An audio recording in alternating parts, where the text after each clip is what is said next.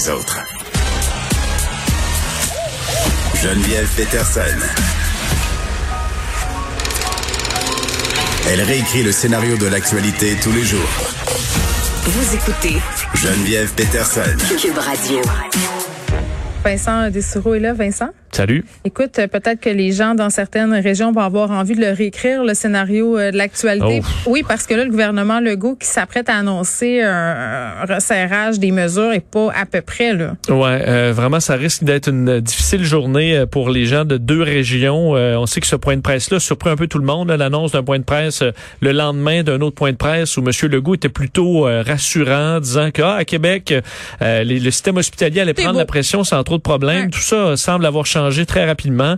Selon notre collègue euh, à TVA, Claudie Côté, qu'on s'apprêterait à annoncer là.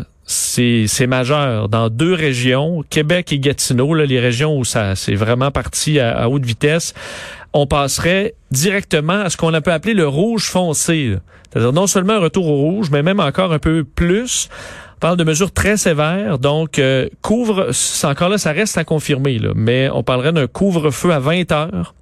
Fait qu'on Euh, revient en arrière On carrément. revient en arrière, fermeture des commerces non essentiels. Attends, Euh, ça veut dire euh, salon de coiffeur. Oui, oui, euh, restaurant et tout ça. euh, on Faudra, faudra l'entendre de la bouche de François Legault, mais Ouais. c'est ce qu'on dirige là-dessus. Évidemment, je, je- et pour nos, nos amis en restauration ou en- dans l'hôtellerie, on sait que ça, c'est vraiment la dernière tuile.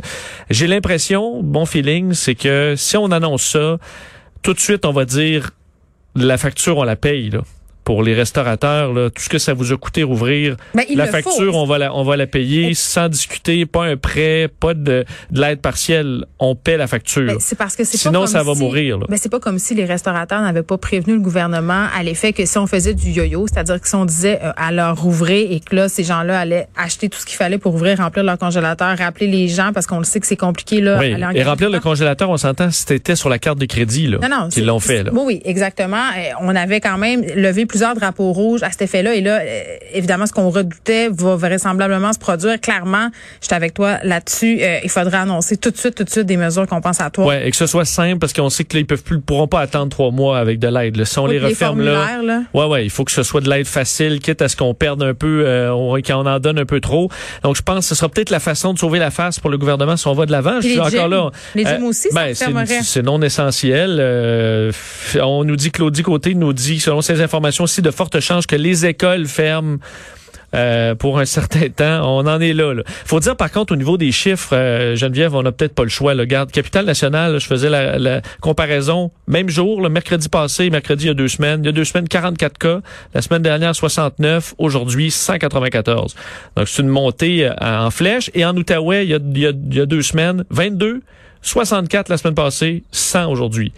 Donc euh, c'est des montées de la sorte là. Tu dis si ça continue comme ça, on est à dans trois semaines. euh, c'est des cas qu'on pourra plus gérer. On va Alors se euh, ramasser comme en France. là. on vient de resserrer les mesures sanitaires aussi de façon assez draconienne. en France, c'est d'ailleurs une phrase qui moi, moi, je veux pas vous en déprimer encore plus. ben là, là. regarde, on est Mais euh, c'est quand même ça aujourd'hui. Euh, Emmanuel Macron, il y a une phrase qui moi m'a donné froid dans le dos. Là. Euh, évidemment, c'est la France, c'est pas chez nous. Mais il dit qu'il espère pouvoir rouvrir le pays progressivement à la mi-mai. OK. Parce que là, on referme euh, Eux, la un France. couvre-feu. euh, C'est style à 18 heures. Là. Ouais, là, 19 heures maintenant, OK. euh, à la grandeur de la France. Ça vient d'être étendu. On sait que c'était certains départements, entre autres dans euh, Île-de-France, la région parisienne. Ben là, tout est euh, sera en fait, on ferme les, les collèges, les lycées, les écoles, les garderies pour trois semaines au moins. Retour le 3 mai. Euh, on annonce l'accélération de la vaccination si on le souhaite, augmentation des lits en ce qu'on appelle la réanimation, là, donc le- les soins intensifs en France, euh, pour passer de 7600 lits à 10 000 lits. Alors on s'attend qu'on aura besoin de ces lits-là. Euh, D'ailleurs, je vais te faire entendre un extrait de- d'Emmanuel Macron aujourd'hui. C'est sa sept- la septième fois qu'il fait ça, euh, devoir annoncer ce genre de mesures. Ouais. On peut l'écouter. Celle-ci est aussi plus dangereuse qu'à l'automne. Ce qui fait que le virus est plus contagieux, mais aussi plus meurtrier. Les services de réanimation ont à prendre en charge des personnes en bonne santé, qui ont aujourd'hui 60 ans, même 50 ans, quelques-uns parfois plus jeunes. Retenez un chiffre, 44% des patients en réanimation ont aujourd'hui moins de 65 ans.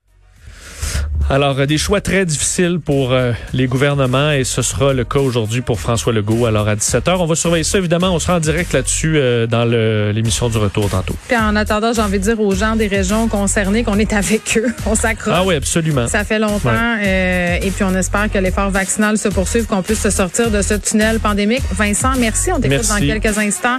Frédéric Mockel à la recherche. Merci également Luc Fortin, Maude Boutet, Sébastien Laperrière à la mise en onde. Merci à vous les auditeurs. On se retrouve demain à 13h.